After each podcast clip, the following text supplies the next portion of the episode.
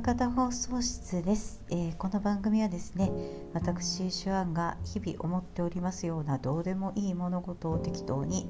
お話ししていく番組となっております、えー、本日はですね9月の11日でございます。もう9.11ですね。うん。あの今日はですねあの昼過ぎから雨の予報だったんですけどもなんか朝から、ま、割と降りまして今ちょっと小康状態という感じですね。でも空を見るとまだまだ降るぞっていう感じの空です。ごい涼しくてね今日はやっぱり予報では30度っていう風に出てたんですけどもやっぱり太陽が照らないと体感的に27度とかそれぐらいよなと思ってね。とっても快適にね、あのー、過ごしてます。ちょっと湿度は高いですけどね。まこのまま涼しくなってってくれと思いますけれども、まあ、なかなかそうはねならないのかなと思いますが、えー、今週はですね何のお話をしていくかと言いますと、まあ、先週予告いたしました通り、えー、今回は機動警察パトレーバー2ザ・ムービーのお話ですね。えー、お便り会挟もうかなと思ったんですけどももうちょっと見てしまったので一気に 記憶が新しいうちに やってしまおうと思いました、えー、来週ねお便り会はいたします、えー、パトレーバーのねあの劇場版2作目ということで、まあ、前回ねあの OVA の、えー、一番アーリーデイズですかね一番最初のアーリーデイズと劇場版の1作目のお話をしましたけれどもその時にあの南雲さんの話を一切しなかったんですよ。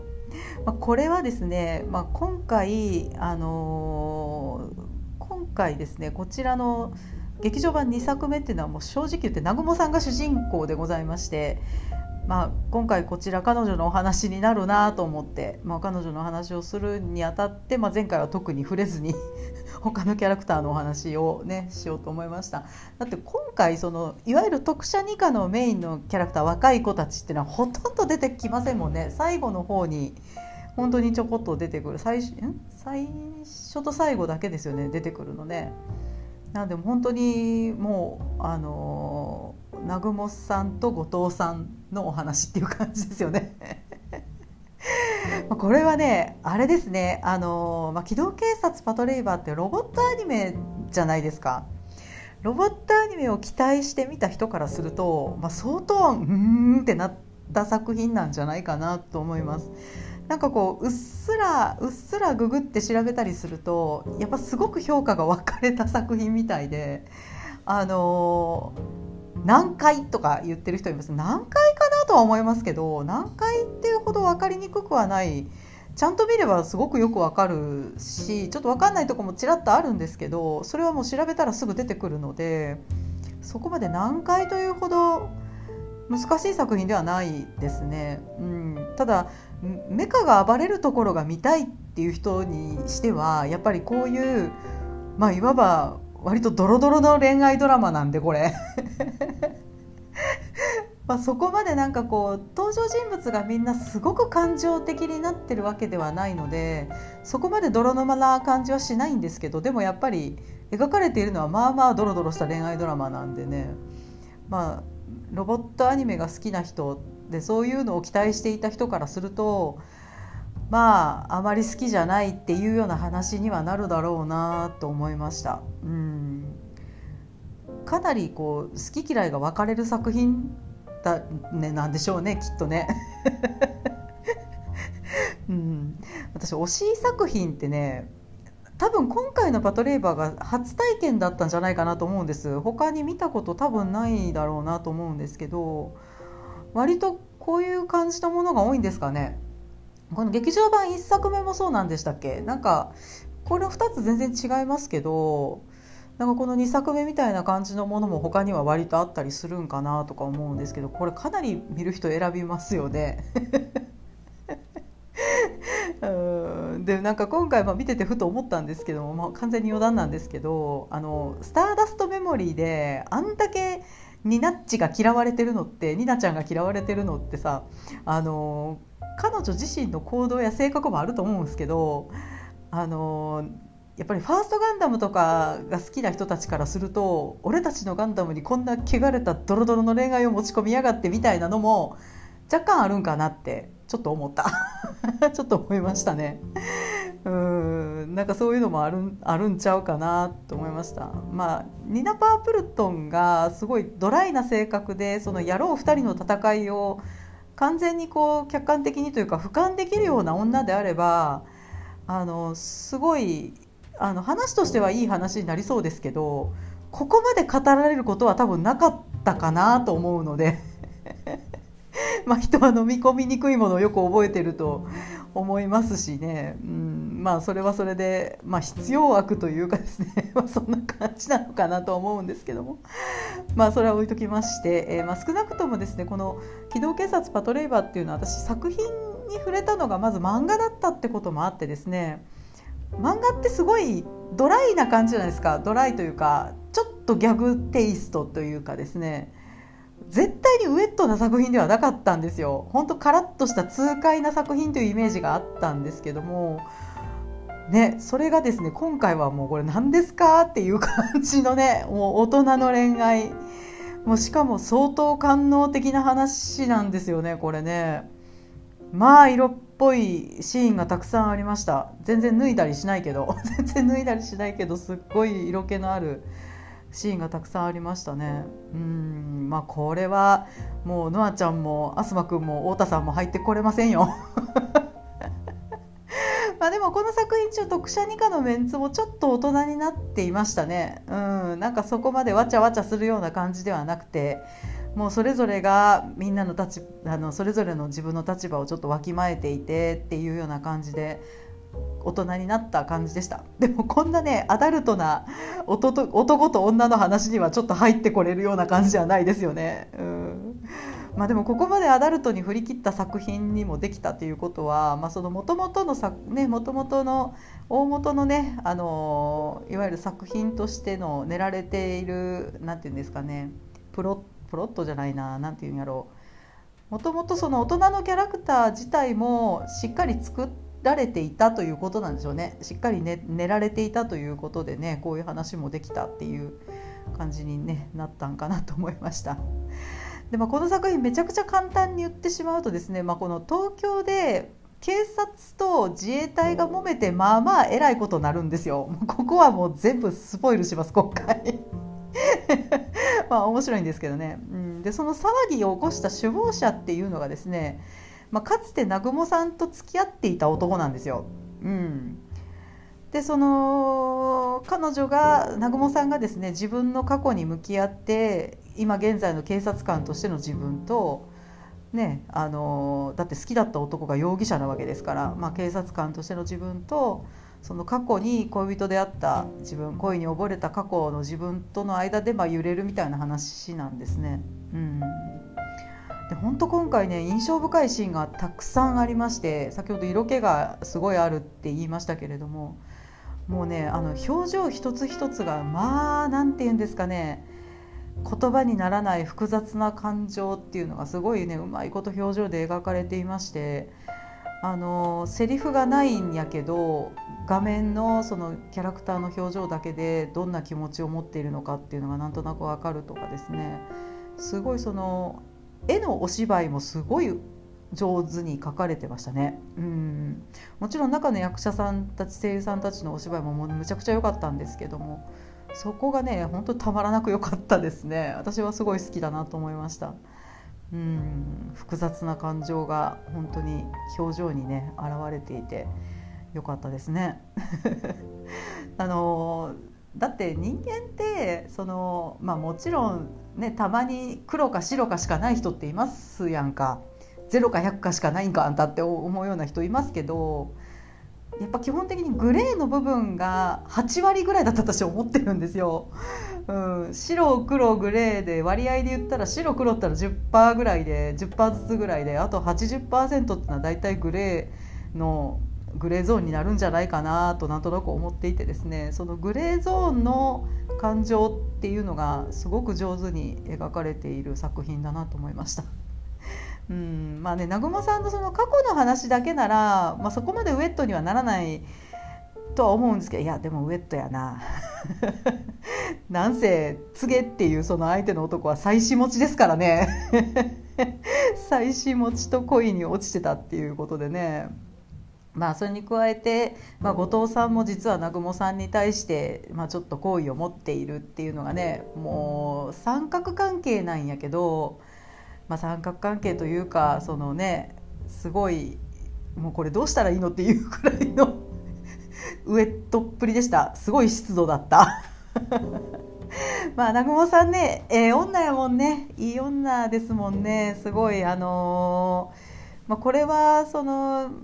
OVA のね最初先週お話ししたアーリーデイズとかでもそうなんですけどやっぱいい女なんですよね。こうなんか文句言いながら後藤さんの言うことをちゃんとこうフォローしてくれたりとかするじゃないですか。すごいいい女だなと思ってね、まあ、それに加えて今回はですねその誰にも言えない過去を背負っている女の良さっていうんですかね。うんまあ悪く言えば都合のいい女であった過去がちょっとあるっていう感じなんですけどまあ、でもこういう訳ありな雰囲気を持ってる女っていうのはですね、まあ、まあこれは詳しくは言えないですけどちょっと共感するところもありまして 基本的にはもうめちゃくちゃ好きですねこういうちょっと訳ありな女の人っていうね。うんでもこの今回の事件の首謀者であり、まあ、過去にあの南雲さんと愛し合っていた柘植という男はですね、まあ、元自衛官で、まあ、レイバーを軍事利用するためにあの動いてた人って感じでいいんですかねざっくり言うと。でそのレイバーを操縦するために、まあ、技術がいるわけですからそれを教えるところにいた人っていう感じなのかな。で南雲さんは、まあ、そこに警察から派遣されてそのレイバーの操縦などを学んでいたらしいんですけども、まあ、その時にその告げとできてしまうんですよね。うんまあ、南雲さんがいくつの時だったのか分かんないですけど、まあ、多分二十歳そこそこ30なるかなれへんかぐらいの頃やったと思うんですけど、まあ、それぐらいの小娘だと、まあ、妻子持ちの落ち着いた年上の男に惚れてしまうっていうのはね仕方がないかなとは思います。うんで南雲さんってあれあのお母さんは出てくるけどお父さん出てきませんもんね。うんあファザコンだこれ簡単にこういうふうに言ってしまうのすごい嫌なんですけどやっぱ若干ファザコンなところもあんのかなってちょっとね思いました。うんまあ、そういう感じで年上の落ち着いた男に惚れてしまってもまあ仕方がないかなと思いますね。うんまあ、でもそれでもね告げがそれに答えちゃダメですよね。まあそこは置いときまして。で、まあ、彼女はですねその南雲さんってすごい優秀なはずなのに特殊二課ってどっちかっていうと追いやられる追いやられてるかじゃないですか。もうなんか もうどうしようもないなんかこう僻地に追いやられてるしなんかこう他の科でちょっとこう鼻つまみものになってた人がやってきたりするような感じの科っていうことでね。まあそのここに優秀なのに追いやられてるっていうのがですねまさにこの不倫に対するスキャンダルっていうんですかね。この告げというおっさんと妻子持ちのおっさんと恋愛をしてしまった恋仲になってしまったということで、まあ、それでそれを理由にして、まあ、ここに追いやられているというのが、まあ、あるみたいですね、まあ、これは多分この作品だけの設定ということになるんでしょうかね、まあ、でもうまいことつけたなと思いましたね。うんでもあの南雲さんにはですね正直そういうイメージが一切なかったので、ねまあ、この作品でその告げに電話をかけるシーンと、まあ、その後にまに、あ、呼び出されて密会するんですけども密会するシーンとで最後に、まあ、埋め立て地に出向いて、まあ、その告げを逮捕するシーンがあるんですけども、まあ、ここでですねもうこれでもかとあのね南雲さん女を主張してくるんですよね。うんまあ、それはもう正直驚きましたし、まあ、こういう役回りを南雲さんにやらせたという制作陣のなんかもう何ですかもうほんまやらしいなと思いましたね やらしいなと思って。もうこういう役回りを考えるって絶対におっさんがやる仕事やろって思いましたね うんまあでも本当にまあいい女なのはいい女なんですよ。うんもうちょっとこっちが見てて惚れるなっていうぐらいいい女でございましたね。うんであのまあね先週ノアちゃんが、まあ、その色気もへったくれもないベリーショートやっていうふうにね言ったんですけど南雲さんってねあの髪型普段こう肩下ぐらいの黒髪ですね、まあ、ロングヘアやけどそんな腰ぐらいまであるようなロングヘラヘアでヘラやて。ロングヘアではなくて、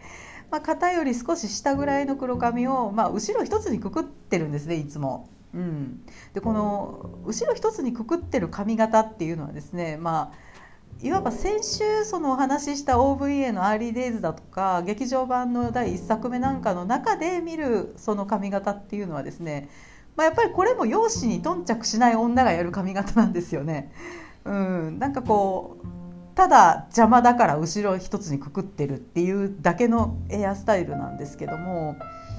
今回このねあの劇場版2作目ではですねその髪をほどくシーンっていうのがすごい効果的に出てくるんですよ。3回ぐらいあったような気がする。あんま覚えてないけど。何て言うんですかねもうあたかもほどくためにくくってるみたいなね感じでした。なんかね脱がされるために着ているっていうのにちょっと近い雰囲気ですね、うん、この髪をほどく、まあ、あるいは髪を下ろすシーンっていうのは、まあ、実に官能的ですよね。本当にこれだけでこう何て言うんですかね。すごいただ髪をほどいているだけなんだけどあのいろんな意味をそこに持たせる、うん、でちゃんとこの仕草髪をほどくという仕草に意味を持たせるかのような場面で、まあ、なおかつものすごく丁寧に描かれていたのであもう確実にそういう意味で描いているんやなと思いながらね見てましたね。で一番最初に出てくる、まあ、印象的な髪をほどくシーンとしてはですね南雲さんその必要なものを取りに実家に1回帰るんですよね。でそこで、まあ、お母さんからですねあなた宛に電話があったのよっていう話を聞いてまあ、かけ直してちょうだいって言われてですね、まあ、自分の部屋の電話でかけ直すんですね。でかけながら髪をほどくんですよ、うん、でこれね電話に出たのが、まあ、もちろん過去に関係のあったまつげなんですけれども、まあ、その過去に関係のあった男に電話をするのに、まあ、そので髪をほどくっていうね。であの告げにかけるってことを知らずにかけてるんですよね彼女はね。なんかこう示唆してるような予感をしてるみたいな感じですよね。なんか髪をほどきながら過去に関係のあった男がその電話に出てで元気そうだなって言うんですよ。告げがねこう。元気そうだなっていうのはこれってもうずっと接していないのに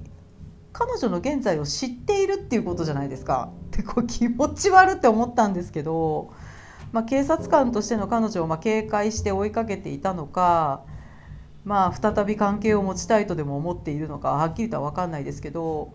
まあ、前者ならまだ理解できるんですけど後者の可能性を考えるとねちょっと腹が立ちますよねうんまあでもこのシーンはですね何というかこう知らず知らずの間にこう見てるこちら側にもですねただならぬ雰囲気を示すようなねいい演出がねされていました。でそのただならぬ雰囲気っていうのはですね、まあ、そのこれもまあ余談にはなるんですけれどもこの南雲さんのお母さんがですね和服を着たお母さんが、まあ、このシーンでですね、まあ、顔は映らないんですけれども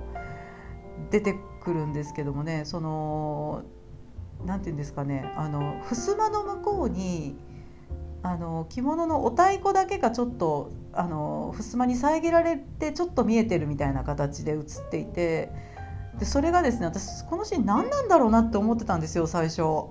結構長いこと映るじゃないですかあの熱帯魚の水槽があってでその横にお母さんがその襖の向こう側にいるんやけどその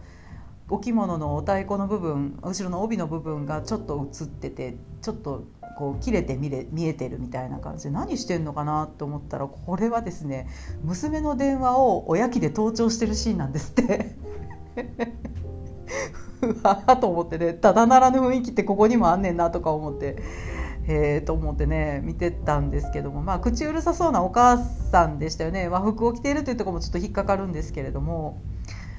まあね後から調べてその盗聴しているっていうのを聞いてああなるほどなと思いましたね、まあ、でもちょっと分かりにくいですよね。うん。まあ、娘が過去にその妻子持ちの男にたぶらさたぶらかされたまあね両思いというか娘、まあ、その南雲さん自身が望んでそういう形になったにせよ親からするとたぶらかされたって思ってるのかなと思って、まあ、そういうことが過去にあったとなると、まあ、警戒する心っていうのもまあ強まるってなもんなのかもしれないですけれどもねただ娘年頃の娘もうええ大人になってる娘の電話を盗聴するっていう親もちょっと異常だなとね思いましたね。うんまあ、南雲さんがよりこうファザコンになってしまうというあのー、なんだろうな流れみたいなのをちょっと感じざるを得ないなっていうね 気がしました。うんでもこのね作品の特徴といたしましてですね、まあ、その登場人物が全てを語ってくれないんですよセリフで。途中でセリフが終わってもうあとはね分かるよなっていう感じでもう結構ね最低限の情報しかセリフで語ってくれなかったりするんですよね。圧倒的にセリフが足りない説明もちょっと足りないなと思いましたでも面白かったけどそういうとこがすごい良かったけどねうまく隠されてるっていうかですねやっぱりこう何て言うんですかねうまく隠すってやっぱり官能的な作品には必要だと思うんですよね全部つまびらかにしてはいけないっていうのはやっぱあると思うのでその辺はすごいうまいなと思ってね見てました。うんまあ、そのこのね南雲さんが相手が告げだと分かってなくて、まあ、電話を欲しいって言われてるからってかけ直したらその過去に関係があった告げが出てくるっていうでそれで元気そうだなって言われてハッとした顔するんですよね南雲さんやっぱ声聞いてわかるっていう感じでですねで元気そうだなっていうセリフの後にもうね自宅のシーンから切り替わりましてなんと告げに会いに行ってるシーンになるんですよ。えってなってね電話でまあ会いたいだろなんだろうって言われたんでしょうね。まあでもこの会いに行くシーンではですねいつものように髪を束ねてしかも銃を携えてね会いに行くんですよもう完全に警察官の顔で行くもう容疑者としての告げとし会うというつもりでねあの行ったのかと思いきやですね、まあ、なんだかんだって結局逃げられるんですよね。うん、でその逃げていこうとする告げに銃を向けるんやけど結局発砲できないんですよね。うん、でその盗聴してたお母さんが後藤さんに垂れ込んでるんですよ娘が告げに会いに行くっていうことをね。で後藤さんたちがここで駆けつけてくるんですけどこの時のね後藤さんの表情がすごい良かったですね。うんやっぱりお母さんから垂れ込まれて駆けつけるというですね、まあ、そのある意味後藤さんは南雲さんと今まで築いてきたお互いの信頼関係っていうのをまあ揺るがしかねないということをしたということに対するいたたまれなさみたいなのとあと完全にこう密会してるようなムードだったわけですよ。うん、でその南雲さんと後藤 後藤さんじゃない告げ告げの密会を、まあ、邪魔してしまったみたいな感じの後ろめたい気持ちっていうのと。まあ、結局その密会してるところを見てですね自分がその南雲さんに対して抱いている行為がまあ、もしかしたら報われないかもしれないっていう気持ちもやっぱり若干あるわけですよね。まあ、そのねいろんな感情がすごい混ざったなんというかこう何とも言えない寂しい顔してましたね。なんかこうすごいどれもマイナスにしかならないっていうねうんどれも明るい未来にが予想できないような感じのね展開ですからうんまあなんとも暗い寂しい顔してました後藤さん。うんでも初めね1回目見た時はすごいストーリー自体が重厚なストーリーだったので、まあ、後藤さんが南雲さんのこと好きなのかなとか、まあ、簡単にこのキャラクターはこのキャラクターのことが好きなのかみたいな感じで軽く言いたくないなと思って見てたんですよ。あまりこう軽い感じで言いたくないなと思ってたんですけどやっぱ2週目見ると後藤さんは南雲さんに完全に惚れてしもてるんですよね。ああもう完全に惚れてもてるねんなって思ってねうん思いましたね。まあ、後藤さんはあまりこう南雲さんが人には言えない過去を、まあ、背負っていることを知ってもなおやっぱり彼女のことを愛してるんやなと思ってねもうほんまもう後藤さんにしとけってなりますよ 私後藤さん好きなんでね 松井さんの方が好きですけど。でも結局後藤さんも言葉が足りないんですよねこの人もね。多くを語ったりはしない。うん。まあそれだけにまあ南雲さんに対して「俺待ってるから」っていうシーンはですねものすごくやっぱり印象に残りました。言葉は少ないですけれども、まあ、ここはすごいドラマティックな告白シーンだったんだなとね思いましたね。でもこの時に南雲さんね何も言わないんですよね。振り返りもしないんですよね。うんまあここはもうここでまあある意味決したなっていう感じでした。もう後藤さんの気持ちっていうのは南雲さんにはまあね受け取ってはもらえないんやなってねちょっと思いましたね。うん。でまあ、この最後のシーンですね、まあ、ここはもう絶対にお話ししないといけないなと思うんですけど、まあ、告げをですね逮捕するべく、まあ、彼がアジトにしていた埋め立て地へですね特殊二課のメンバーを引き連れて南雲さん向かうんですね。うんでまあいろいろありまして南雲さん以外のメンバーはまあ撤退せざるを得なくなるんですね。まあここは結構メカがわちゃわちゃするシーンなんでロボットアニメが見たかった人はここを見るっていう感じでしょうね 短いシーンですけど。ここ、まあ、ある意味ここぐらいしかもう楽しいところがないと言ってもいいかもしれないですね。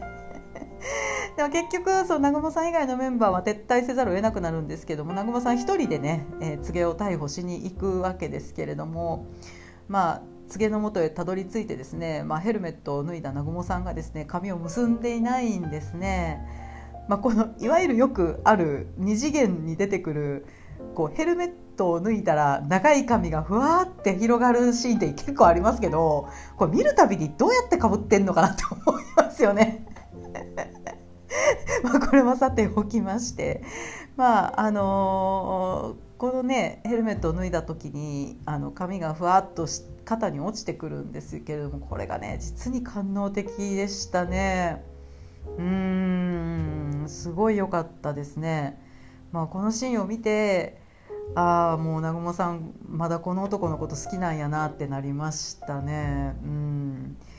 やっぱ髪をほどいて会いに行くっていうのがですねもう何よりも彼女の気持ちを物語っていてすごい演出だなと思いました。うん、まあねその電話の後に密会しに行った時にはですねまだ半分ぐらい警察官の顔をしてたんですよ彼女はね。でもこの最後のシーンはもう完全に女の顔でして書いた方もすごいなと思いましたけれども榊原さんのねお芝居も本当にね素晴らしかったなと思います。うんでまあ彼女が、えー、南雲さんがですね告げに手錠をかけるんですけれども、まあ、ここのシーンもすごくて、まあ、これはちょっとまああんまり お話ししないでいいと思います。あのー、なんていうかすごいやっぱこだわって作ったんだろうなっていうシーンでしたね。うん、あの一切服は脱がんのにこんなにこんなに官能的なシーンってあるかしらっていうぐらいの、うん、いいシーンだったと思います。うんでその手錠をかけたところにですね後藤さんを乗せたヘリが降りてくるんですけれどもまあここでもね後藤さん何とも言えない顔をしてましたね。まあそのねあの南雲さんとその告げの関係っていうのをですね、まあ、決定づけるようなところで目撃してしまうということもあったと思いますけれども、まあ、完全に失恋した男の顔というと、まあ、あまりにも安直ですけれども。まあ、南雲さんには自分の思いはやっぱり届かないんだっていうことを思い知ったという感じでしたね。切ない。本当切ないここのシーン。悲しいと思いながら見てました。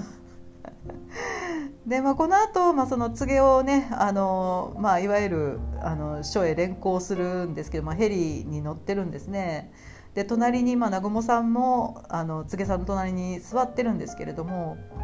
なんというかですねもうこの時の表情もすごくてあのね共犯者として自分も捕まったようなそんな顔してるんですよね。うんまあまあ、この仕組まれたテロみたいな、ね、一連のあの戦争を起こそうとしたその告げの計画に彼女自身はもちろん関与してないわけですよ一切預かり知らんところで、ね、起こったことなんやけど、まあ、結局その首謀者たる告げと昔、ね、その関係があっていわば愛人をやってたわけですよね。うんやっぱその妻子がある人と不倫をするというのはですねまあ、その男側から嘘をつかれて独身だという嘘をつかれてでもいない限りやっぱりある意味共犯関係と言えるかなと思うんですよね。うん妻子がいると分かっていながら付き合うっていうことやし向こうは向こうで自分に妻子がいるということを分かっていながら付き合ってるわけでしょ絶対やったらあかんと思うけど うん、である意味まあ共犯関係とでも言えるかなと思いますね。世間に対する共犯関係というか、うん、なんかうまくいけ言われへんけどなんかねこの時の南雲さんの表情を見るとですねもうとっくの昔から共犯者だったのよみたいな感じで自覚がもともとありましたみたいな感じのですね、まあ、そんな表情にね見えました。うんねすごい終わり方だなと思いましたね。まあこの最後のまあ告げのセリフはまあちょっとなって思いましたけどねなんやねんと思いましたけど まあまあいいです。ま今回南雲さんのね話をしたいなと思ったんでねしてまいりました。であのまあ、先ほどそのレイバーが大暴れするシーンがすごいちょっとだけだけどあるよっていうふうに言いましたけどもあのうわすごいと思ったのがそのなんだっけ三沢基地から米軍機が飛び立ったっていう偽の情報が入ってみんながわちゃわちゃするところあるじゃないですか。あそこすごい面白かったね。すごいリアルでね良かったですね。あのー、あそこはすごいみんな面白いところなんじゃないでしょうか。ちょっと遅れて普通のいわゆる旅客機が、あのー、発着するあの空港もちょっと騒ぎに巻き込まれるっていうのもすごいリアリティあって面白かった。うん。上空で待機しろとか国際線は大阪に回せとか言ってたじゃないですか。すごい面白かったな。あとあの私が個人的にすごい印象に残ったのはですね看板がすごい出てくるんですよこの作品の中で。松井さんがあの電話を探してるシーンであの電話の電話の広告の看板が映ったりとかするんですけどすごいなんかねあの一番印象に残ったのは、えっと、街中にその戦車とかがいっぱいあって、まあ、非日常と日常が背中合わせになってるっていうようなシーンがいっぱいあるんですけど、ね、上空では戦闘ヘリが飛んでたりとかしてすごい非日常と日常が交錯しててでもその中みんな普通に出勤したりしてるんですよ。うん、普通に出勤したり戦車に乗ってる自衛官の人たちとなんか記念写真撮ったりとか。人々は普通に生活してるっていうね、まあ、そんなシーンがあって。そこの辺のシーンでねその出てくる看板に「ルミエール・エッタンエトンブレ」って書いてあってあのフランス語だと思うんですけどフランス語で光と影っていう意味なんですね。オンブレっていうのは影っていう意味なので、えー、光と影って書いてあってね。ああなるほどそういう意味でこういう看板をここに出してるんだなと思ってね。なんかもっと細かく見ていけば多分もっと面白い突っ込めるとこがたくさんあるんだろうなと思ったんですけど、まあ、2週見て終わりました。でもすごい面白かった。あのー、私はねすごく好きな作品ですこれ。うん。まさか機動警察パトレイバーでこんな風な作品が繰り広げられていたんだって思うとちょっとねびっくりしましたしあのいいなと思いました。うん。推しさんの作品でみんなこんな感じなの？わかんないけど。うん。私は結構好きかもしれないですね。うん。まあ他の作品見てみないと分かんないですけどね。